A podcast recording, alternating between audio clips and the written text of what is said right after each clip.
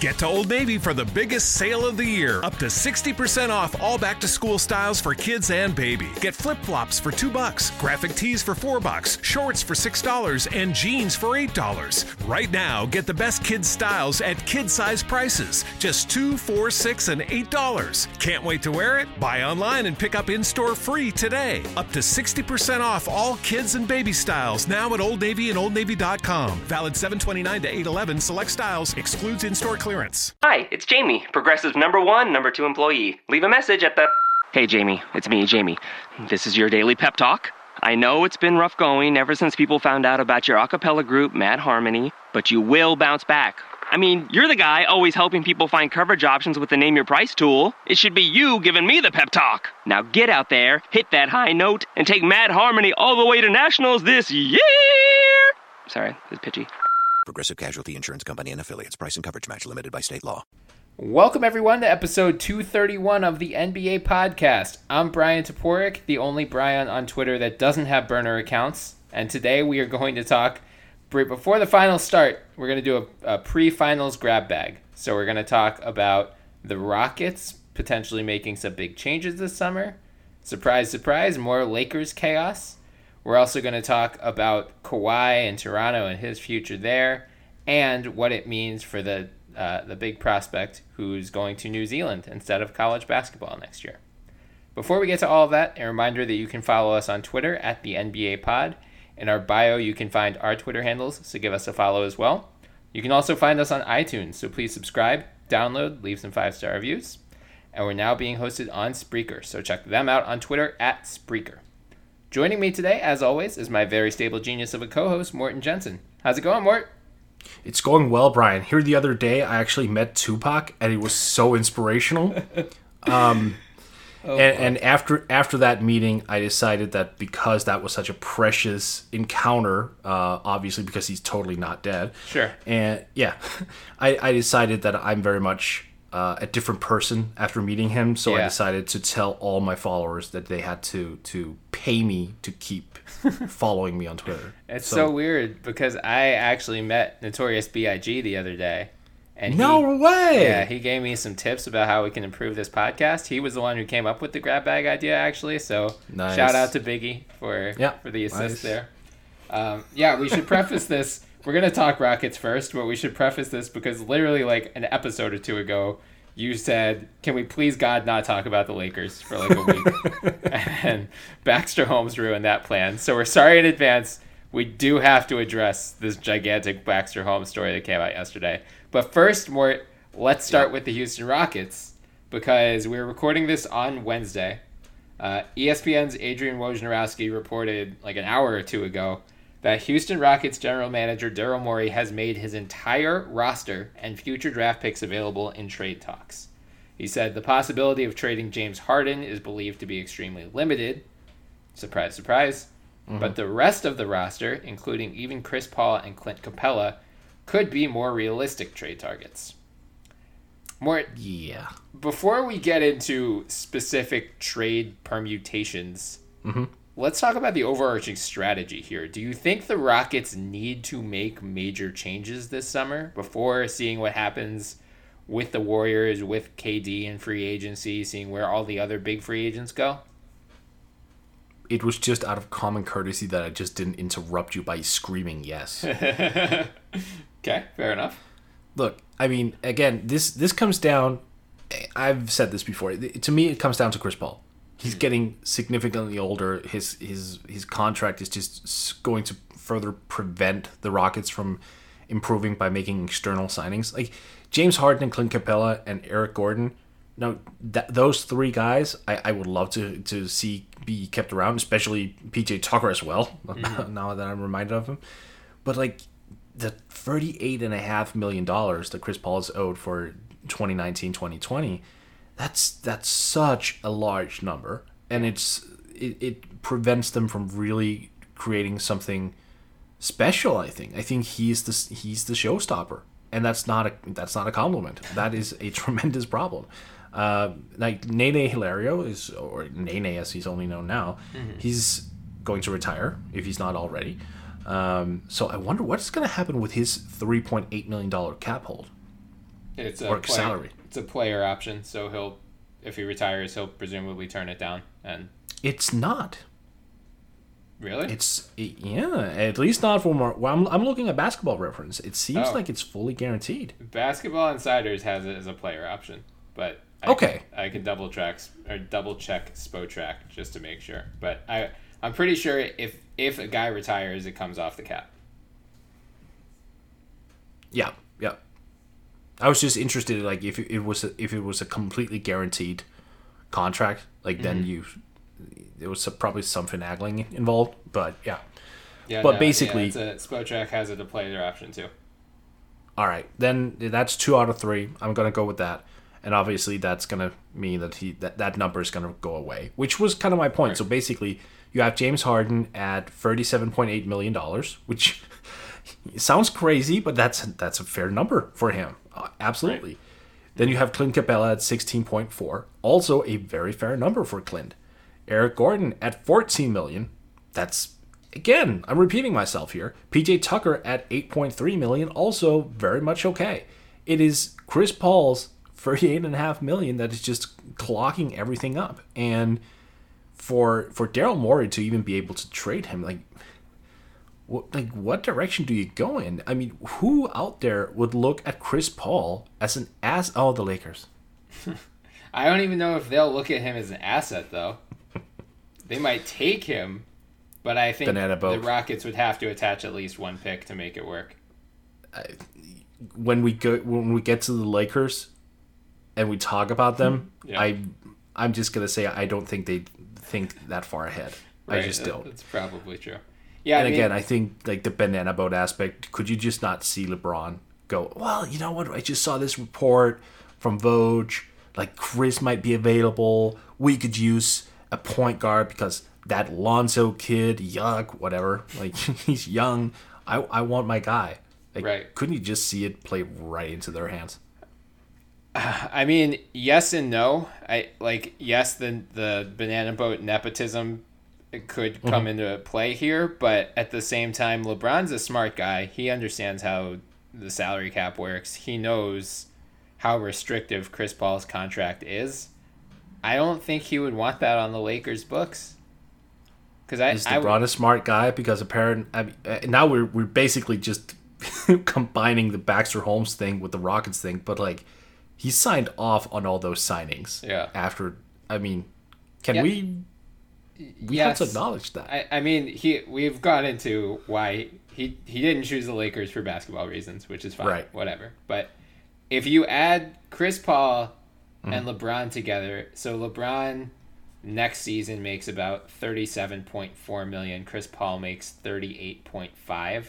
Right. Back of the napkin math tells me that's about 75 million dollars combined with just the mm-hmm. two of them. Yep. The salary cap's at 109 million. Those two guys alone prevent the Lakers from offering a max contract to anyone else. Yeah the in 2020 when Anthony Davis becomes a free agent. Mm-hmm. LeBron's at 39.2. Chris Paul is at 41.3. Again, that's about 80.5 million. The cap's at 116. Again, pretty sure, especially once you factor in all the other picks and cap holds and players they have on their roster, you can't offer a max deal to Anthony Davis or whoever else. Not I'm not saying right. that any Anthony Davis might not want to join the Lakers after seeing what's happened the last six months. So, yeah, I think it's funny to joke about the, the Lakers being interested and like maybe if I mean if they completely strike out on free agents, they're going to be desperate to trade for someone. I'm yeah. just not convinced Chris Paul is that guy. No, I mean we talked about Mike Conley at some point. I think yeah. he's a more realistic target. Obviously, we need to get our jokes off because right. I mean, yeah. But if this ended up happening with Chris Paul's in, in particular, should we just do a pod where it's 10 minutes long and we just laugh for the entirety of it? we need to have Anthony Irwin back on. I think he'll re- retire from blogging and Twitter and podcasting, and just like all Lakers fans will just go into hibernation for six years. Yep. Um, well, so so so getting back to the Rockets uh, for a second, like Clint Capela, right? Yeah. Apparently, like he's he's very much available. Yeah. on the surface, I kind of get it because he's still, you know, a somewhat limited big man in terms of he can't shoot. So yep. he, he's a role guy, all that. But at still, even so, I'm looking at a guy who in just 33 and a half minutes averaged 16.6 points, almost 13 rebounds, shot the best percentage from the free throw line he's ever done before, 63.6, which means he's not a liability there, mm-hmm. and who hit almost 65% of his shots from the field. Now, I get that he just came up kind of short in the playoffs, and I get that that's obviously the most crucial point to have him be effective.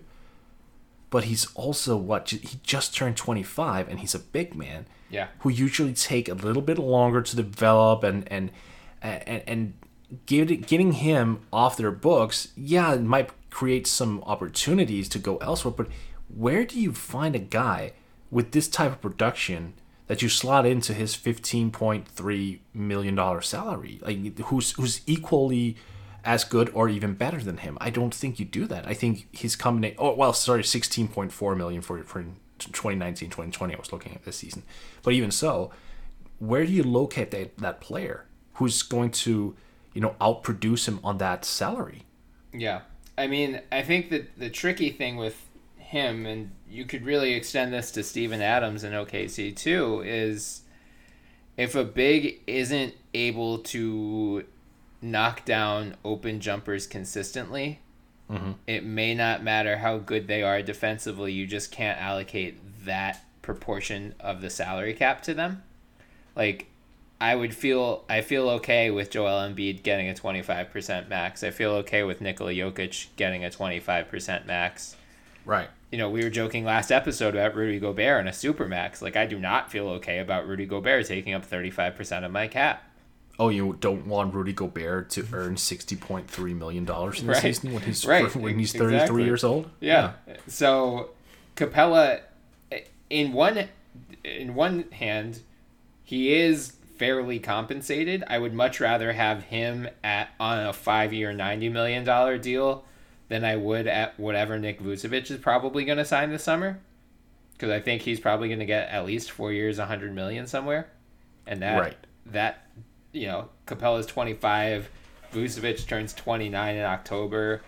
Vooch is a much better offensive player, can hit the three, is a much more mm. potent scorer good rebounder too, but not as versatile defensively. I do have questions about how well he would fare as you run deeper into the playoffs. Now, right. going back to just like do the Rockets need to make major changes? I'm not totally sure that they do. At least I don't understand the pressure to do it now. Because we don't know what's going to happen with the Warriors. The Warriors are such right. a uniquely bad matchup. Like Capela was useless in that matchup. But mm-hmm. the Warriors are so unique in that regard. There aren't many Draymond Greens in the world that can small ball you to death like that.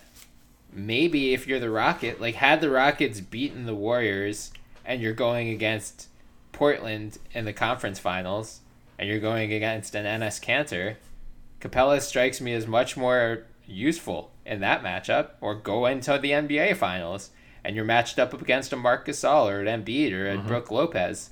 I think giving up on Capela now just because he struggled against the Warriors this year and last year isn't necessarily the right course of action. But overall, I agree with you. Chris Paul is patient zero for why they need to possibly make a big move, just because you know they have five guys under contract next year and they already have 116.6 million on their books.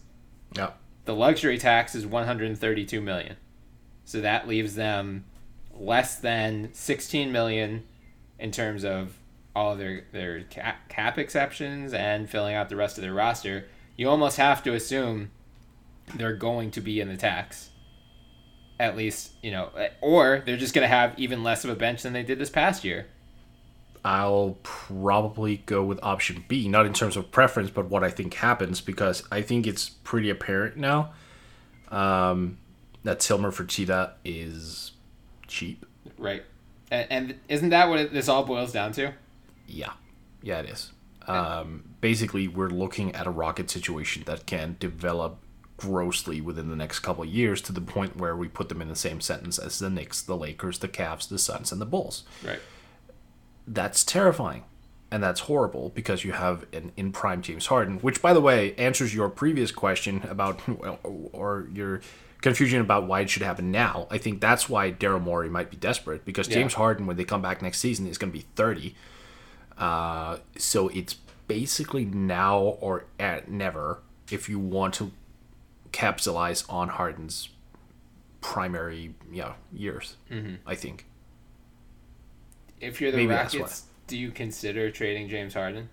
For the right guy, yeah, or for the right package, yeah. Like if this is not going to happen, obviously, but like just theoretically, like the numbers wouldn't line up. But if if the Pelicans called and offered the number one pick, like mm-hmm. of course you'd listen. Yeah. Of, of, course you would. I mean, again, he's he's going to be thirty. I know that that Morey completely loves James, and and I think that's completely fair. He's he's been awesome. When you look at what Harden has done as a Rocket, I'm just going to read some of the numbers here.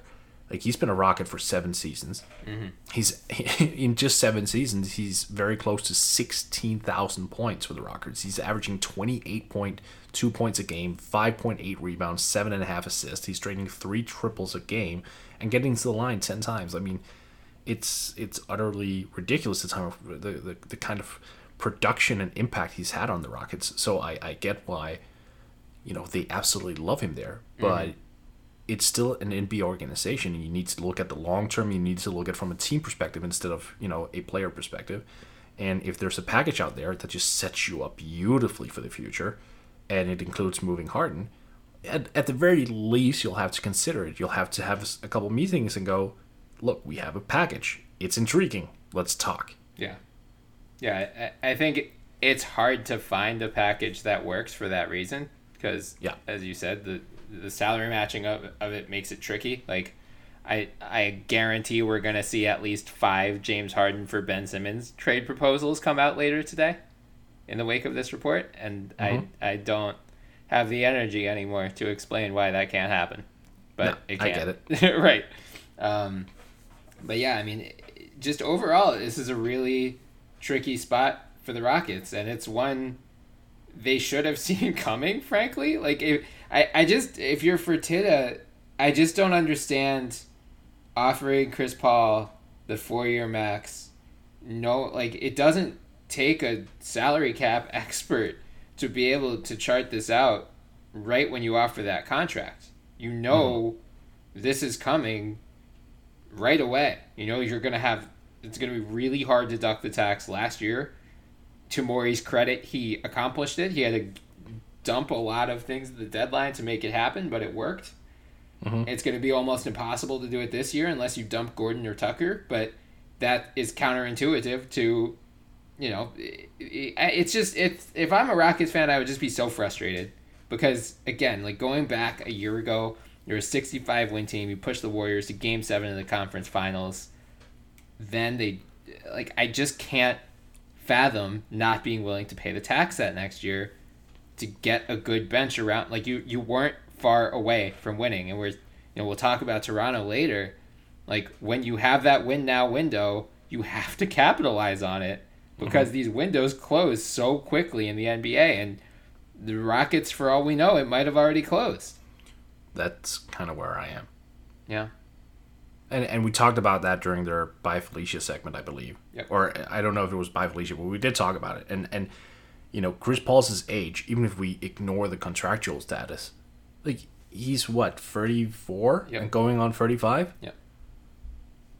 Yeah, okay, well, fair enough. He just turned 20, uh, uh 34. if only 24. Yeah. Um, but but that's that's an advanced age. He is not a great, you know, athletic player in terms of, of, of you know, his physical uh, his physical physical strength and, and, and vertical leap and whatnot. Like he's not overly athletic, and he's small. Yeah. He's he, you know he's a great floor leader. He's a very very smart defender, and he's got moxie and he's got all those things. But you just have to at some point ask the question: Does that add up to a guy who's going to ultimately earn 160 million over four years right. at this in, in this age group? And I mean, he's going to be 35 next year, and that's when he starts averaging in the 40 million dollars a year range Yeah. it's I don't see a scenario wherein the Rockets improve as he declines. Well, and last year you made a great point though that I think is worth bringing up again when they re-signed him. You said this is what it cost. This they knew this coming in when they traded for him. They knew that they were getting a great player at a great co- at, at a great price because what they gave up wasn't you know as significant. Obviously, you know they gave up something. I mean, Montrezl Harrell isn't nothing. Right. Um, but they, they knew this coming in. Like before he was traded for, they knew this was was what it was gonna take for for Paul to stay. Mm-hmm. And I mean, four years that was it. If we agreed both uh, of us that four years is too long. Right. But if that's what it took to give the Rockets that extra chance, you know, so be it, right? Yeah. You just have to live with it, but it's just the the logic behind giving Chris Paul that contract, but then being too cheap to pay the luxury tax, runs yes. counter to one another. Like you're either giving him that contract, knowing it's going to age poorly, knowing you're going to swallow a lot of bad money at the end of that deal. Okay, but this is we're giving him that money so we can capitalize on our window, but then also we're not going to resign Trevor Ariza. We're not, you know, we're we're afraid to go too far in the tax to keep Trevor yeah. Ariza in our bench pieces and we're gonna force Morey to make magic, which he did. It's just it's bad ownership, man. It, right. it, it would ugh, it, it would make me so mad. I mean, it's probably gonna happen with the Sixers too. So I'm just prefacing this by saying it will make me so mad when the Sixers do the same thing.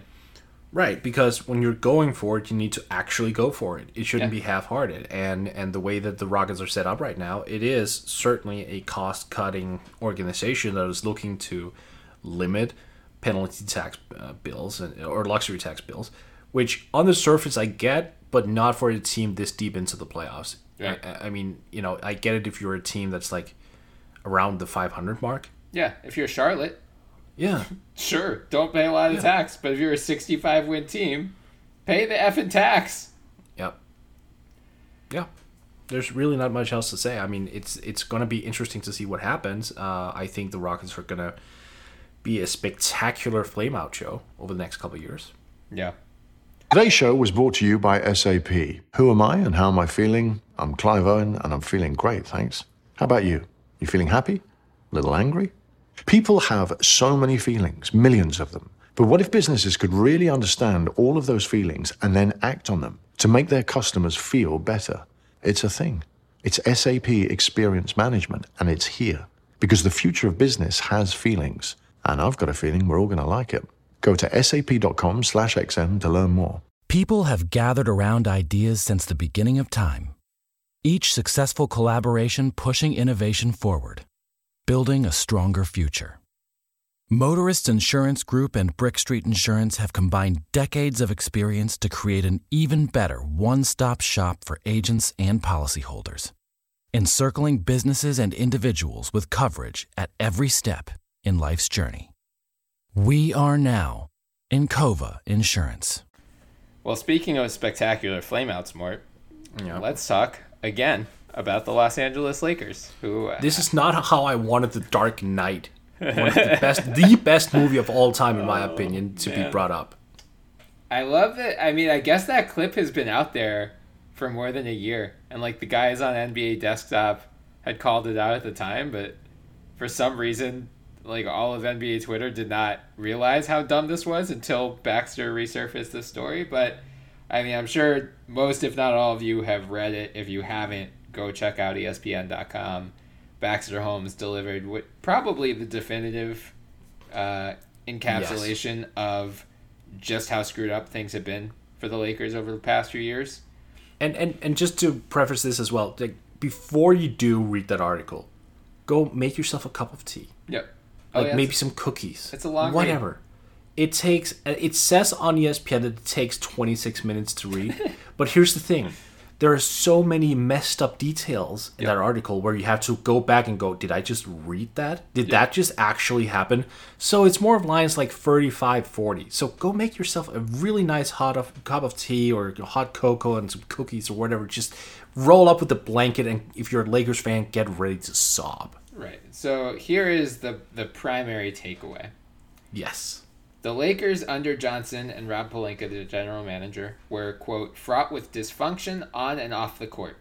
These sources, he spoke to nearly two dozen current and former team staffers. Um, he said these sources, who feared reprisal and weren't authorized to speak publicly, described Pelinka and Johnson as managers who made unilateral free agent acquisitions, triggered a spate of tampering investigations and fines, berated staffers, including former head coach Luke Walton, and created an in house culture that many current and former longtime staffers had marginalized their colleagues, inspired fear, and led to feelings of anxiety severe enough that at least two staffers suffered panic attacks. As one ex Lakers star privately told confidants, quote, it's effing crazy over there. Yeah. And you know who I think that was? Kobe? Julius Randle, because I think there's a ah. reason he didn't say all star. Wait, is Julius Randle a star? In the that's the thing. Star is subjective. Yeah, I guess that's true. Well, hmm. Yeah, I, I, I immediately thought it was Kobe because I just figured, you know, he's has the connections to Pelinka as well. But yeah, you you might be right. Maybe it's like Randle. I don't think Kobe is afraid. I think he would go on the record. yeah, you'd be like, uh, well, actually. I know. I'm shocked we haven't heard a rebuttal from him since the the whole Pelinka Dark Knight story came out. But okay, so let's get into that. Come on, please. Yeah. Okay. Yeah. Uh, so I guess Pelinka, he so they have these genius talks, and they brought in Dwayne the Rock Johnson to give one, and I actually watched the whole video. It was very very inspiring from the Rock. Great job as always. But before the Rock even starts talking, Pelinka cuts him off, and he says, "You know, Kobe, who I managed for 18 years, don't you know? Uh, Kobe was so inspired by Heath Ledger in The Dark Knight, how he threw himself into the character and was so dedicated." that he wanted to meet with him, and then he applied the lessons he learned from Heath Ledger to his basketball game. The problem being that the movie came out months after Heath Ledger had died. Seven, seven months. Right. So maybe he saw a trailer. Maybe something was lost in translation, and like Kobe saw a trailer and got a meeting set up. Or maybe the whole story is just total BS. I have no idea. Ding ding ding ding ding. so there is no way in hell that he got that from just the trailers. Yeah. So I, you know me, I know Batman. Right. I, I know that I look I I still remember exactly where I was when my wife told me that Heath had died. Mm-hmm. And there is no chance in hell because the, right after that had happened, one of the primary things that people were concerned about because people are awful is, oh my god, does that mean the Dark Knight is canceled? And right. within the first couple of days, Nolan came out with a statement saying, We have finished all of his scenes. So the movie was not even put together at that point. I re- distinctly remember this. Yeah. The movie was not put together. So when people are saying, Oh, well, he could have seen a raw cut. No, no, no. You don't understand. it was not even put together in a raw cut yet. It was not physically put together. He was they were still wrapping up certain scenes and reshoots and what. No, there was not a raw cut, and if there was a raw, it was so raw you couldn't get jack s out of it. Right. So no, no, whatever eh, Lakers fans are trying to tell themselves to make this go away, no, stop it. I, he lied. Are, they even? I feel like at least the Lakers fans I follow on Twitter have long been past the point of trying to defend Pelinka. And well, they're smart. Yeah. Well, I mean, yeah. and, and that's kind of the question coming out of all of this is, you know, Magic Johnson resigned last month, so he's he's been firebombing the franchise in recent weeks with the first take uh, mm-hmm. interview, and he went on Sports Center last night after this story came out and confirmed some of the sort of details, including there was a whole part about how Rich Paul flew on a team charter and how that was corrosive to the team culture. So he did confirm that part that he, Rich Paul flew on the flight team And that's a topic for a different day with Clutch Sports. Yep. Yep. Um, but Rob Pelinka is still there. Rob Pelinka is the general manager. They do not hire or they do not have a president of basketball operations. They are not planning to uh, hire one. So he is in charge of the basketball decisions. Now, yes, he is. Linda Rambis is there as the shadow owner, as as recent reports have come out. But if you're a free agent or if you're an I mean, geez, if you're an agent talking to Pelinka about if you're Rich Paul right now, mm-hmm. Do you have any confidence in this no. front office, or are no. like are are the Lakers totally screwed until Pelinka goes? So I think there are agents and players who are desperate enough to squeeze the or the lemon as much as they can, yeah. even if it means going to a bad organization. I think there are some players who are capable of just emotionally disengage themselves from the from the franchise and basically look at themselves going, you know what, I need to earn a lot of money. I'm I'm on borrowed time in terms of my NBA career, so I just need to maximize my earning potential. And then I'm gonna shut my eyes and I'm just gonna ignore everything around me for the duration of my contract. And then I'm 35, 36. If I get another contract, great. If not, I'll retire and I'll be comfortable. right. Those players, yeah, sure, go ahead but those are not difference makers. Those are not players that you are going to win basketball games with. Those type of players I think are available. The superstars, the players who are actually invested in their legacies, hell no. Yeah. Like hell no. Why would you? Why would you go to this completely bonkers situation in Los Angeles right now where just to add, LeBron James is there and as we've said as we've seen, um, and, read over the past couple years, like players are less inclined to wanting to play with LeBron. Right. So there's the playing factor there of LeBron, where you go, yeah, maybe not, and then you have a literally insane general manager who's a compulsive liar and is really not great at uh, you know getting talent or building a team around great players because I mean just look at what happened last year. right. Why would you? Like why would you risk that? Then you would be in the media virtually 24 7 and it wouldn't focus on oh hey how you scored you know 25 points the other night. It would focus on you know the rob pelinka did something weird behind the scenes or lebron missed the final shot or whatever. Right. It, it why? Why? Especially a guy like Kawhi. Like why? He's I to me and, and I might be wrong here in you know next month people can laugh at me if I'm wrong. I think Kawhi is so ruled out right now yeah, I would agree. So I'm doing these these slideshows for FanSided about like potential destinations for a lot of the top free agents, and the Lakers keep appearing on there because they have cap space.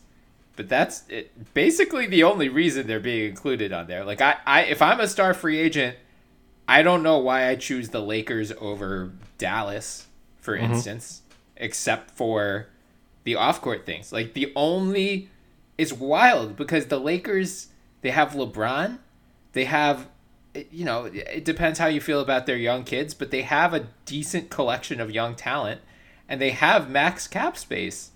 On paper, they should be a very appealing free agent destination, but because right. of all of this organizational chaos, you can't make the case like the only thing going for them is LeBron. Like LeBron's going to have to go into those meetings and say ignore everything that's happened over the past two months or frankly the past year.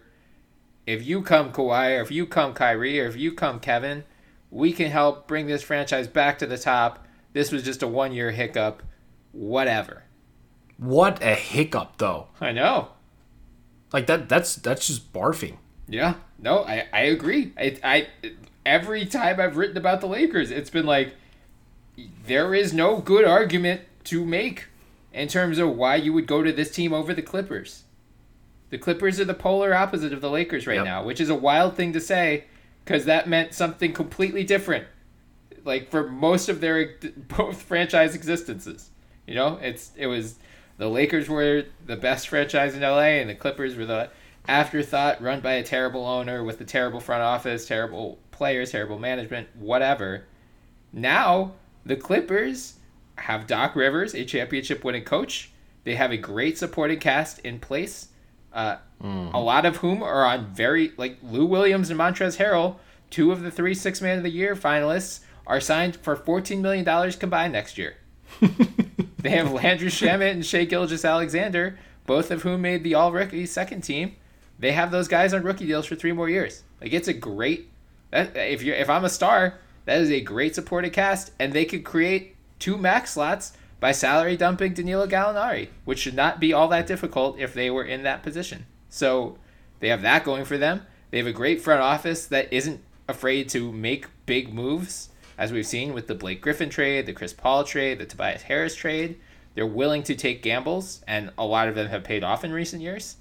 And they have Steve Ballmer, who we are just talking about Tillman Fertitta and how his unwillingness to pay the luxury tax is really hindering the Rockets. Ballmer's like, I think he has to be the richest owner in the NBA, right? Hmm. I'm, I'm thinking. I mean, I would suppose. Yeah, after Paul Allen passed. Yeah. Yeah, or if not the richest, like one of the richest. He strikes me as one of the guys who's just gonna be like, "Oh, we're gonna pay a hundred million in luxury tax. That's cool." That's yeah, fine. yeah. I've got especially billion. because though, yeah, and they, because they're gonna make a lot of money over the next couple years. Yeah, uh, from from playoff revenue and and and you know stars who will come to that team and you know merchandising and all that. Yeah, yeah, yeah, for sure. I, I think he's I think he's in. Also from just an emotional perspective, like right. he seems like a guy who just thoroughly enjoys this. Like he's not one of those owners who just buys an NBA team to to have skybox tickets and right. whatnot. Like he's just he's in it, man. He's down the baseline. He's screaming and yelling. Like he's he's Mark Cuban twenty yeah. years ago. Right. He's yeah. passionate, and I think that will attract free agents, knowing that he really deeply cares about the success of this franchise. So for sure. Yeah, I mean, if I I just don't know what the Lakers free agent pitch is. And I think having this Rob Lowe look-alike, who is just screwing up at every possible step of the way, having him in that meeting is only going to hurt their pitch. I feel like you yeah. really, uh, if you if I'm the Lakers, the only person I send to the pitch is LeBron and maybe Rich Paul. Or actually, act, it you send LeBron and the actual Rob Lowe. yeah, just see if they can tell the difference. Right. No, yeah, no, yeah, yeah. No, no, no. It, it's a complete mission here. Like you tell Rob, you know, low that is. You just play Pelinka, but you know, not insane. Right. Method okay. acting, but method acting, but just you know, dialed down a little bit. Yeah. Yeah. Mm-hmm. Yep, I, am doing that GIF right now of the man pointing at his own head right now. Yeah, there we the, go. The yep. most infuriating part of all of this is when the Lakers will still end up getting like Jimmy Butler or something, and we just all throw our hands in the air. You know it's coming. Like there, there's, yeah, but, but there's some good. But then it's gonna be fun. Yeah, but it's gonna be fun though because if Jimmy goes there, oh my god, it's not gonna be fun for me. Well, no, but the entertainment factor there. I mean, then I can't wait for Ramona Shelburne's first yeah. article that drops. That is true. Hey, it's Jamie, Progressive number one, number two employee. Leave a message at the. Hey, Jamie, it's me, Jamie. This is your daily pep talk. I know it's been rough going ever since people found out about your a cappella group, Mad Harmony, but you will bounce back. I mean, you're the guy always helping people find coverage options with the Name Your Price tool. It should be you giving me the pep talk. Now get out there, hit that high note, and take Mad Harmony all the way to nationals this year. Sorry, it's pitchy. Progressive Casualty Insurance Company and affiliates. Price and coverage match limited by state law. Hi, it's Jamie, Progressive number one, number two employee. Leave a message at the. Hey, Jamie, it's me, Jamie. This is your daily pep talk. I know it's been rough going ever since people found out about your a cappella group, Mad Harmony, but you will bounce back. I mean, you're the guy always helping people find coverage options with the Name Your Price tool. It should be you giving me the pep talk. Now get out there, hit that high note, and take Mad Harmony all the way to nationals this year. Sorry, it's pitchy. Progressive Casualty Insurance Company and affiliates. Price and coverage match limited by state law. All right, Mort, let's shift gears and talk about R.J. Hampton who is the number mm-hmm. five prospect in the ESPN 100 class of 2019. So he's a high school, guard, also. Yeah, high school prospect. Instead of going to college, he has signed a contract with the New Zealand Breakers of the Australian National Basketball League. Yeah. So he is the according I'm reading from Jonathan Givony of ESPN. He is the first American player to willingly forego college for playing international basketball. Unlike players such as Brandon Jennings, Emmanuel Mudiay, and Terrence Ferguson, who signed overseas amid concerns regarding their academic or amateur status. More, you're you are probably more familiar with the international game in general, and hopefully at least have some familiarity with the Australian Basketball League. How big of yes. a deal is this in terms of what it means for top prospects moving forward? Do you think this is the start of a paradigm shift where these guys realize I don't need to go to college. Let me get paid for a year, and then I can just go straight to the NBA. So before I answer that, I have to ridicule myself a little bit. Okay. Because uh, I did not get a lot of sleep the day before yesterday. Okay. And I, I was working pretty late. And on the, on the way home in the bus, I saw this news from RJ Hampton, you know, deciding to go to New Zealand. And in my mind, I, I just, I completely forgot that the New Zealand uh, Basketball League is actually the Australian Basketball League. Uh-huh. That it's a combined league. So, so on Twitter, I was like, why would he go to New Zealand when he could go to Australia instead? What, oh, what no. does the New Zealand league? So I just have to get that out of the system because that was painfully dumb. Okay. And basically, the lesson here, kids, be sleep more. Sleep is good. Sleep yeah. is healthy. Sleep. Uh, so yeah. So so here's the thing about Australia. Okay, they actually made a. They they have begun this. Um, transformation within their league where they're actually trying to emulate the NBA game far more. Mm. They're trying to make it appealing for players, especially high school players, to come over and spend their time in, in a league that, to the best of its abilities, simulate the NBA game in terms of rule and court uh, size and all these things. What further interesting is the way that they can kind of capitalize on it so there was an idea that was brought up. I don't remember by whom. It was a couple years back that you would sign a contract in Australia for two years, and that second year uh, salary you would have an NBA out that was the exact number of the highest amount of money an NBA team can can uh, pay an international club to release your rights. Mm. Um, because in that way, the Australian league would get an additional bump in income from mm-hmm. the actual NBA. Like the idea here being like if you know they brought in like 10 kids every year from high school uh, and played them in yeah, played them in this uh, NBA simulation type league where there were, and by the way the Australian league isn't bad. Plenty of high quality players who uh, you know older, you know, pro, real pro players who are in their 30s, like tough nose and all that. But then the idea would be if they had like a bunch of kids come in and, and the NBA clubs would pay this uh, release clause, mm-hmm. then they would get an additional source of income there, which is pretty damn smart if you ask me. And like, Lord knows the NBA can afford it. I mean, that's not a problem. Right. Um, so so yeah, I think that's an interesting way of, of going about it, and I, I like the fact that they're seeking towards Australia and, New Zealand here. Uh, because there is not going to be a language barrier. Mm-hmm. It's going to be easier to like kind of implement because the system is built for it. They are going to get playing time. They're going to get opportunities, uh, and I hope that RJ Hampton uh, doing this is going to inspire a tremendous load of of high school players to do the same because the less influence the NCAA have on athletes, the better. So there's always the stereotype or at least the perception in America that and you hear this with every European prospect and we joke about it with Luka in particular. You know, mm-hmm. the whole sure Luka's good, but could he do it against Marquette? Like, you know, the theory that the NCAA is somehow the best non NBA league on the planet, which is objectively completely not true. Correct.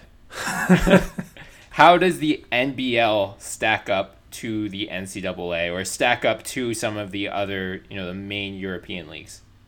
Okay, so so it's not Spain, it's not France, um, and and, and I want to say that both Italy and, and Germany can be better, but but that's a different that's a different conversation because some of the top teams in Germany are, are significantly better, whereas some of the middle teams and lower teams are just significantly worse. Whereas I feel that the teams in terms of strengths are a little bit more compact in Australia. Mm-hmm. So I think it's uh, I, I think it's a solid place to test out your skill set. Okay. Um, whereas in Italy and Spain specifically, Hampton likely w- wouldn't uh, be getting minutes. Yep. Those two uh, cultures are a little bit stricter, and I know that Luka played with Real Madrid in Spain, but Luka was like, like he would have gotten minutes anywhere. Right. Like he, he he's that good. So yeah. like any coach would be fired for not playing him. right. But like Brandon Jennings was in Italy, for example, he did not play a lot, and yeah.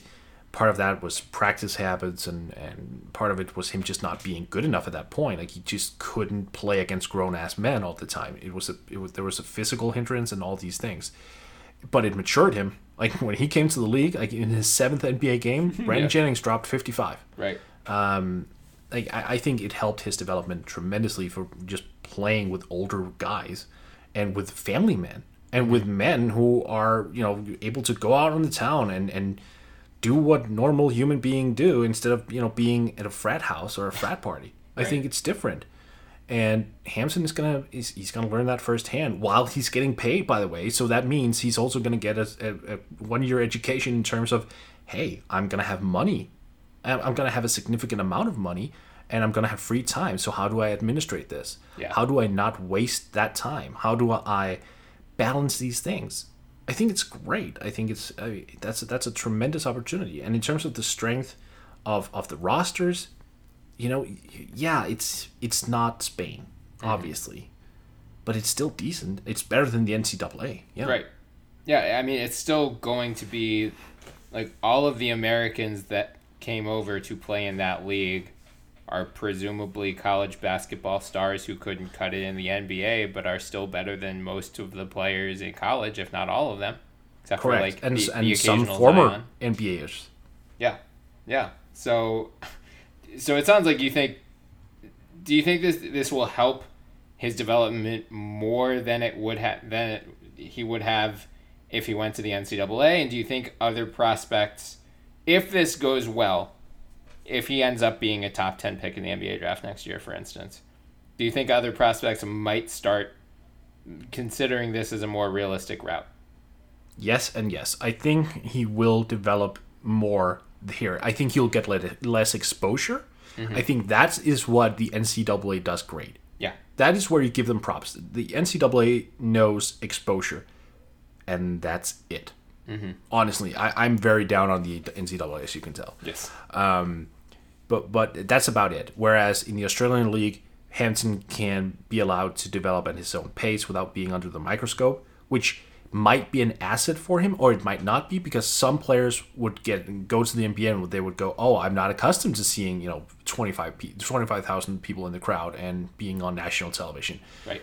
So so that's kind of up in the air, but in terms of just quality, like he'll play against better basketball players. He'll play against stronger basketball players. Like obviously yes, the, just the practice habits, just him being able to go up against these guys and practice. Yeah, yeah, that's gonna that's gonna increase his development for sure. I mean, I don't see a single scenario wherein that isn't the case. Yeah. And in terms of, uh, sorry. Well, he could just devote his all of his time to becoming better at basketball instead of having to like fake his way through going to college classes for right he won't have to take swahili right right right exactly Absolutely. Um, and, and in terms of what what was the different? What was the other question? It was if it it was going to inspire other kids to go. Yeah. Mm-hmm. Yeah. I mean, I, should. I mean, I was kind of surprised after Brandon Jennings did it, and Brandon Jennings was drafted tenth, right? I think he was the tenth overall pick. That sounds. Right. I know Mudiay was seventh. Jennings, I, yeah, I want to say 10. But they weren't in the same draft, right? No, no they weren't. They, they were pretty far apart. I think Jennings was 09. Yeah, I think Mudiay was 15. Oh, now you think about yeah. No, I, I, I get your drift. Like because Mudiay was in China. Yeah, right, yeah, yeah. Right, Sorry. Right, yeah. yeah, yeah. I completely lost that connection. Yeah. Oh yeah. But yeah. Sleep, yeah. Brian. That's what I said. Jennings, Jennings was tenth in two thousand nine. You're right. Yeah. So I was kind of surprised to see that not more uh, kids went that route. But I also remember during Jennings' rookie season, you know, there was a big article coming out about you know how hard he had it in Italy, like he, how he wouldn't play and the tough practices and that American players will look down upon because they were, especially young Americans. Mm-hmm. And I think that could have soured a lot of guys. And I don't think this is just me speculating, so I'm not saying anything. But I don't think Brandon Jennings went around and spoke to young players and went, "Hey, Italy, that's that's where you go." Right. Um, but but this might be different. Yeah.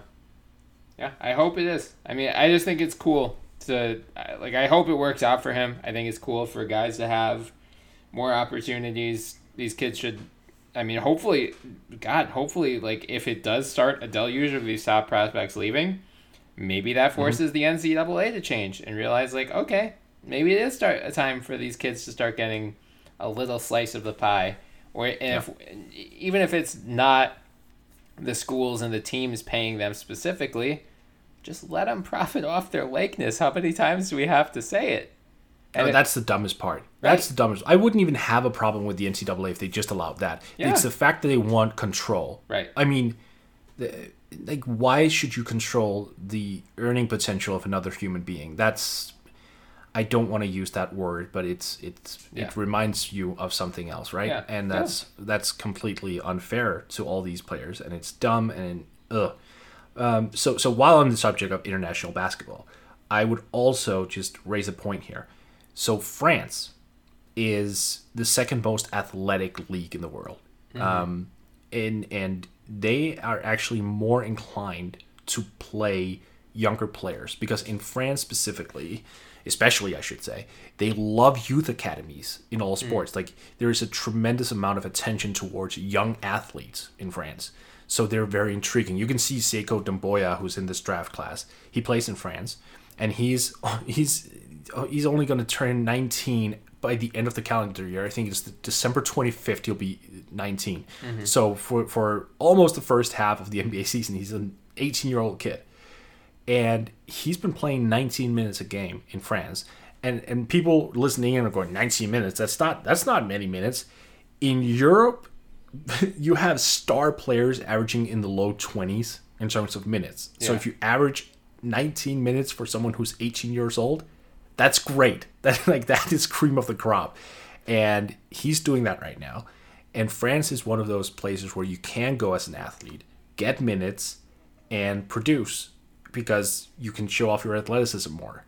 Now, fundamentally, they aren't as great as in Spain, but that is okay. They're not bad. It's it's a matter of where you put your preferences. But mm-hmm. France, I want to point out, is another great place, and I would advise a lot of high school players to look towards France. That's good to know. Who am I and how am I feeling? I'm Clive Owen, and I'm great, thanks. What if businesses could really understand how their customers feel, act on it, and make them feel better? It's a thing. It's SAP Experience Management. For more, go to sap.com/xm. Get to Old Navy for the biggest sale of the year. Up to 60% off all back to school styles for kids and baby. Get flip flops for 2 bucks, graphic tees for 4 bucks, shorts for $6, and jeans for $8. Right now, get the best kids styles at kid size prices. Just 2 4 6 and $8. Can't wait to wear it? Buy online and pick up in store free today. Up to 60% off all kids and baby styles now at Old Navy and OldNavy.com. Valid 729 to 811. Select styles. Excludes in store store clearance. Uh, okay, let's finish up more. Well, since the finals start tomorrow, I guess we should talk briefly about them. We did the yeah, whole finals maybe. preview last episode, so if you want to hear our breakdown of the matchup, who we're picking, just go check that out. I still haven't talked myself out of the Raptors yet, but I realize I am. I saw uh, Mike Prada and Tom Ziller of SB Nation have the Raptors as well, so at least I have some solidarity. But um, regardless of what happens in these finals, Mort, free agency is going to hang over them like an anvil. Because we've got, mm-hmm. on one end, you have Kevin Durant, who, by all accounts, is going to leave the Warriors this summer, summer, most likely for the New York Knicks, but now the Clippers are possibly involved too. Who knows? On the other, you have Kawhi Leonard, who has long been rumored to want to go back to LA. The Clippers, it seems like, are the most likely destination for him, especially given all the stuff we talked about earlier with the Lakers. So, more if Kawhi does leave the Raptors, regardless of how the finals turn out, they win, they don't win, whatever. Was the trade worth it? Yeah. yep. I would agree. Yeah. I would agree. I mean, should we go into it?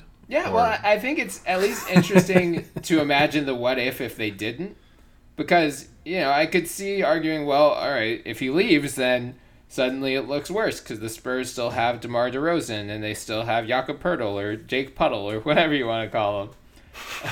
um, nice one, nice one. Thank you, thank you. I love it. Uh, but to me, it's you're basically you know we were saying with the Rockets earlier, if you have especially with the Raptors, where they just kept running into the same roadblock over and over and over again. And you could have, especially if you're Masai Ujiri, you see LeBron James leave, you hired a new coach in Nick Nurse. You could have feasibly talked yourself into, all right, LeBron's gone. Maybe we can just win the whole thing, or like we can go to the finals now. With the roadblock we kept running into is gone. But without Kawhi, I don't think they definitely don't beat the Bucks, and I don't think they beat the Sixers, right? Agreed. So the alternative is you have DeRozan under contract, but then you're kind of just stuck in the same purgatory that you were for a while ago. But now you're you're approaching a point contractually where Kyle Lowry's on only under contract for one more year. Say, you know, in this hypothetical scenario, they still make the Marc Gasol trade. Assuming Marc Gasol picks up his player option of 25.6 million, he's only under contract for one more year. Serge Ibaka's only con- under contract for one more year. Fred VanVleet's only under contract for one more year. So your books are basically clean in 2020 now. But mm-hmm. with DeRozan, I think he has a player option for 2020 as well. Um, but you're just at that point where you probably would have had to talk yourself into running it back next year. Or maybe you trade one of those guys now and you get less than what you did you know, last summer. You don't get a Kawhi Leonard if you're trading DeMar DeRozan this summer. Maybe you could trade him to the Lakers, but you're not getting Kawhi Leonard in return, you're probably getting Brandon Ingram, who needs a contract extension right away. Yep, yep, exactly right. They traded him at the at the right time. Unlike the Grizzlies with Marc Gasol, yeah, the Raptors traded DeMar DeRozan at the right time. Yeah, I mean, it, it's shocking that, and I understand from the Spurs' perspective why they wanted to get an established star player because they don't, yep. you know, they didn't want Pop to go out coaching a 30 win team. It makes sense but uh, it's just it goes back to Masai Ujiri just deserves all the credit in the world. Like I, I think he if he wasn't already the executive of the year for making these trades, I think these playoffs solidified his case. Like he's the clear winner in my mind. It was definitely a a, a trade that was well thought of because and thought out as well. Because here's the thing: even if it didn't work out, it would allow him to hit the reset button. Right. Like there was always this plan, and if it works out, great, and and it might work out. Like the the, the Toronto Raptors might be the NBA champions for crying out loud. They I, might be. I picked them to be. Yeah, but uh, that's what I'm saying. Like that's yeah. like, they might be the actual NBA champions. In which case, did it work out? Yes, it absolutely worked out. Right. And if it hadn't worked out, then and Kawhi would have left, then that would have been a lot of money coming off the cap. Then you could have, without any hesitation or any bad feelings towards it, uh, traded Kyle and and figured out something else. Yeah. Yeah, and then just basically hit the big old red reset button for sure. I mean, this was just a move that made sense from all angles. Right. Yeah, I mean that's the good thing now is, is Kawhi does leave. All of those guys are only under contract for one more year. It's not going to be hard to dump any of them, presumably. I mean, yep. you know, we, we have repeatedly said there are only so many star free agents to go around, and there aren't going to be enough teams to have all of their their giant forty million dollar cap space voids filled. So say go back to the Lakers. Say the Lakers miss on all of their targets. Who would they rather have? Kyle Lowry under contract for one more year at 33.5 million or Chris Paul under contract for three more years at 124 million? Hmm. no, you're right. I think, you're right. Yeah, the choice is easy. The, the interesting thing for me is, you know, I, I think I'm going to write about this in the coming days too. So no one steal this idea, please. But if Kawhi does resign, would it make sense for him to do a one plus one? Yes, yes, because Kyle Lowry is what thirty three.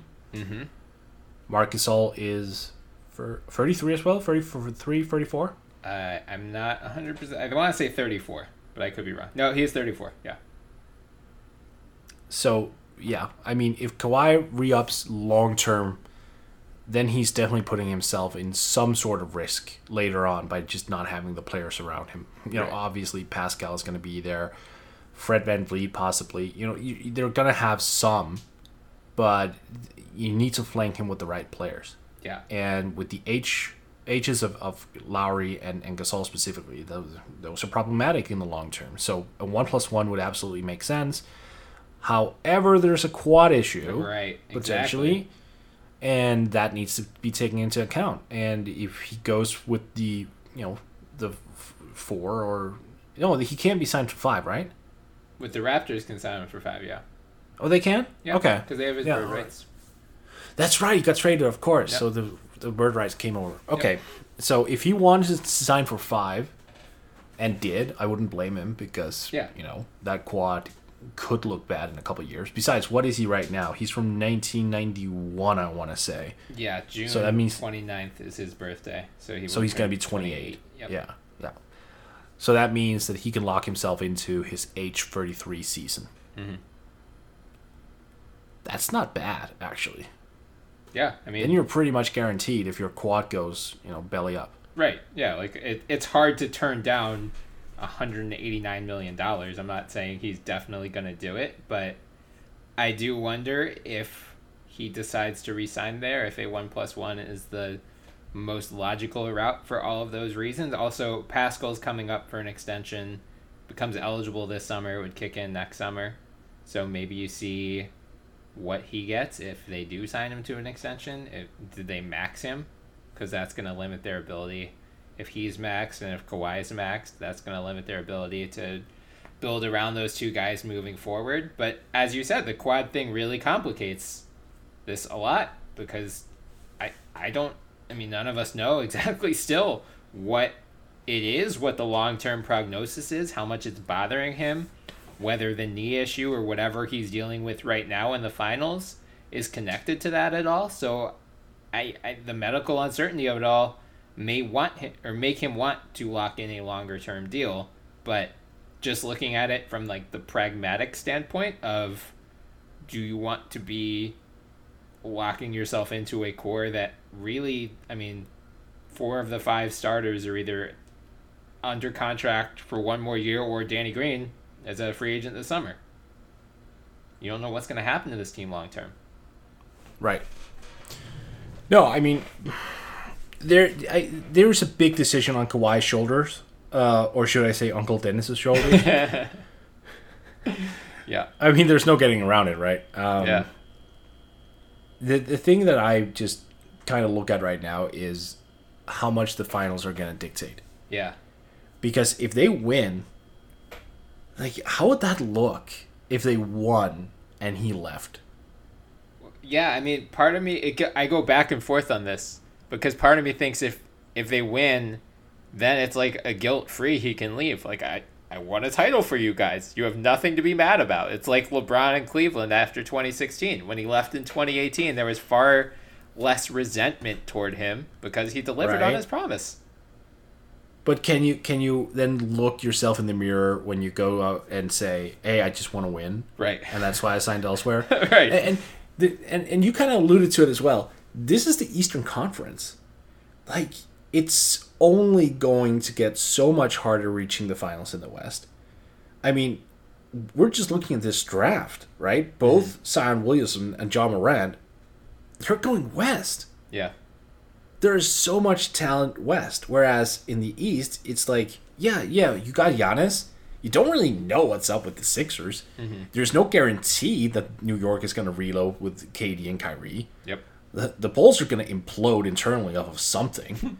the Celtics, who know, I mean, they have a lot of young talent, but Kyrie could go to the Clippers, right. and and Al Horford could could go screw this and go somewhere else, right? And like, yeah, the, the, the Celtics could implode completely. Yeah. Like, or, or at least they're, they're, like they'll have the young talent still, but they won't be anywhere near championship caliber right. for the next few seasons. Yeah. Exactly. So my point here is, you know, if you stay east, there's probably a much larger chance of keep winning. You may not win the championship every year, but look, if you're Kawhi and you win a, a ring this year, and then maybe next year it's someone else, and then you return to the finals two years from now and you might win one again like that's that would be tremendous like that's yeah. that's a legacy right there yeah three it would be three rings at least two finals mvps because if if the raptors win the finals oh, this year there's sure. no way anyone else is finals mvp except for Kawhi Leonard unless like right. Marc Gasol turns into the second coming of Shaq overnight, which Fred VanVleet kept Steph Curry to 15 points in game 4 yeah. because of his defensive prowess in one game. He's named MVP uh, Finals MVP. Hey, yeah. Danny yeah. Green in 2013 was probably going to be MVP if they won that series. So it's not totally outlandish. Yeah, you know, yeah, and and, and Iggy won it in in 2015. Was 15. Yeah. Oh, that was so dumb. Yeah. Yeah. I, you're right. I mean, to some extent the East, like all four of the top, all five of the top East teams, including Indiana, could all really like the seas could part for any of them. Like if mm-hmm. Kyrie leaves, the Celtics are gone. If Jimmy or Tobias leave, the Sixers are gone. If Kawhi leaves, the Raptors are gone.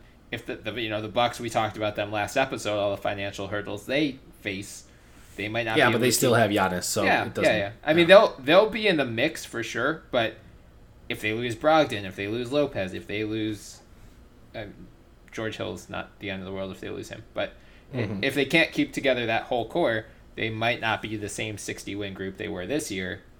So yeah, I mean, it is a fair question. If you're Kawhi and you get to the finals or and you win the finals or not, how do you look yourself in the mirror and say I have a better chance of winning elsewhere? Right, but uh, that also comes down to do you have a better chance of winning next year with the Raptors versus anyone else? You probably have a better chance with the Raptors if you want to walk in a four or five year deal, then mm-hmm. it becomes more hmm, maybe I would have a better chance with the Clippers who are going to have, you know, Shamet and Gilgeous Alexander under rookie deals for three more years. I believe I'd have to double check, but I think they have bird rights on both Lou Williams and Montrezl Harrell, or they will after next year. So, you know, maybe we can keep those guys around. We we could get a second max guy. Like you could there is a easier pathway to build a long term contender with the Clippers than the Raptors. I feel like. I agree with that, but at the same time, Pascal Siakam. Yeah. I mean, just the sheer presence of him. And I understand that, that obviously, you know, Kyle and Mark are not going to fetch anything in a potential trade because they're all just dirt. Mm-hmm. Uh, but but at some point, their money are going to come off the cap, and you are going to get flexibility. Yeah. That's true. Even if you, even if you pay, so Siakam, this was his third year. Yep. So he's got one year left on his rookie deal. Yep.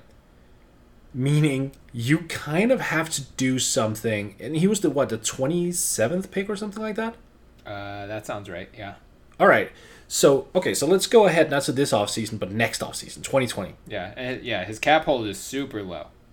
Bingo. Yeah. That uh, coincidentally, it's the same thing as as Kawhi, right? with with with the Marcus thing because Kawhi was drafted 15th. Yep. His cap low, cap, cap hold that summer was 7.1 million, which allowed yep. the Spurs to sign Lamarcus. Yep. So if you just apply that logic to Pascal, then theoretically, if both Gasol and Con or Lowry, see, I'm so I'm so accustomed to saying Gasol and and, and Conley. I know. Uh, how how long does Kyle Lowry have left? Like that's this is the this season is going to be the last one, right? Yeah, on his contract. Yep. Yeah, yeah, yeah. So going into 2020, assuming of course Kawhi stays, mm-hmm. He's going to earn a lot of money. Yep. But oh, see, uh, Serge Ibaka is also coming off the books that year. Gasol, Ibaka, and Lowry all come off the books, and Siakam's cap hold is only seven point one million dollars that year. And VanVleet's nine million dollar salary also coming off. You still have OG Anunoby on a rookie deal. Yep. Going into his final year. Oh, good lord! Yeah, no, I mean, I hear what you're saying about it might be easier to build with the Clippers, right? But this, like, this is not bad. And no, if you yeah. have Kawhi and if you if that memory of a championship is still fresh in players' minds, there's going to be immediate interest. Yeah, it's more of a it's definitely more of a blank slate heading into 2020. Yeah. Like maybe you get Anthony Davis then. Who knows? Oh, I think they I think they're going to be looking for a point guard, man. Yeah, well, they could I mean, they could probably afford both. See? See, we just we just made the argument for why Kawhi should stay in Toronto. Yeah. Yep. Well, no, actually, I take everything back. Go to the Clippers, Kawhi, please. I beg of you. Oh God. Landry Shamet's yeah. really good. Yep. Mm-hmm. All right, that's probably. You're such a sad human being, man. that is a good place to wrap up before I start reliving four bounces in my head over and over again. So, uh, everyone, enjoy the finals tomorrow. We will be back later, either this weekend or early next week, with, with some analysis. We'll also be ramping up draft coverage soon. So please follow us on Twitter at the NBA Pod to get all of our latest episodes. You can also find our Twitter handles in our bio, so give us a follow as well. You can also find us on iTunes, so please subscribe, download, leave some five star reviews. And we're now being hosted on Spreaker, so check them out on Twitter at Spreaker. Until next time, I'm Bryan Toporek, and I was joined, as always, by Morten Jensen. Have a good one, Mort. You too, Bryan. And by the way, since you're so good at scouting players, should you not, not pick up a, a, new handle, like maybe Scout with Bryan or something like that? Yeah, I'm gonna start sliding into your DMs asking for money. I apologize in advance. Take care, man. You too. Get to Old Navy for the biggest sale of the year. Up to 60% off all back to school styles for kids and baby. Get flip flops for 2 bucks, graphic tees for 4 bucks, shorts for $6, and jeans for $8. Right now, get the best kids styles at kid size prices. Just 2 4 6 and $8. Can't wait to wear it? Buy online and pick up in store free today. Up to 60% off all kids and baby styles now at Old Navy and OldNavy.com. Valid 729 to 811. Select styles. Excludes in store clearance. Let's say you just bought a house. Bad news is, you're one step closer to becoming your parents. You'll proudly mow the lawn, ask if anybody noticed you mowed the lawn, tell people to stay off the lawn, compare it to your neighbor's lawn, and complain about having to mow the lawn again.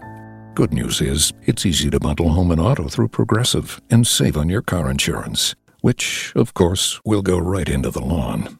Progressive Casualty Insurance Company affiliates and other insurers. Discount not available in all states or situations.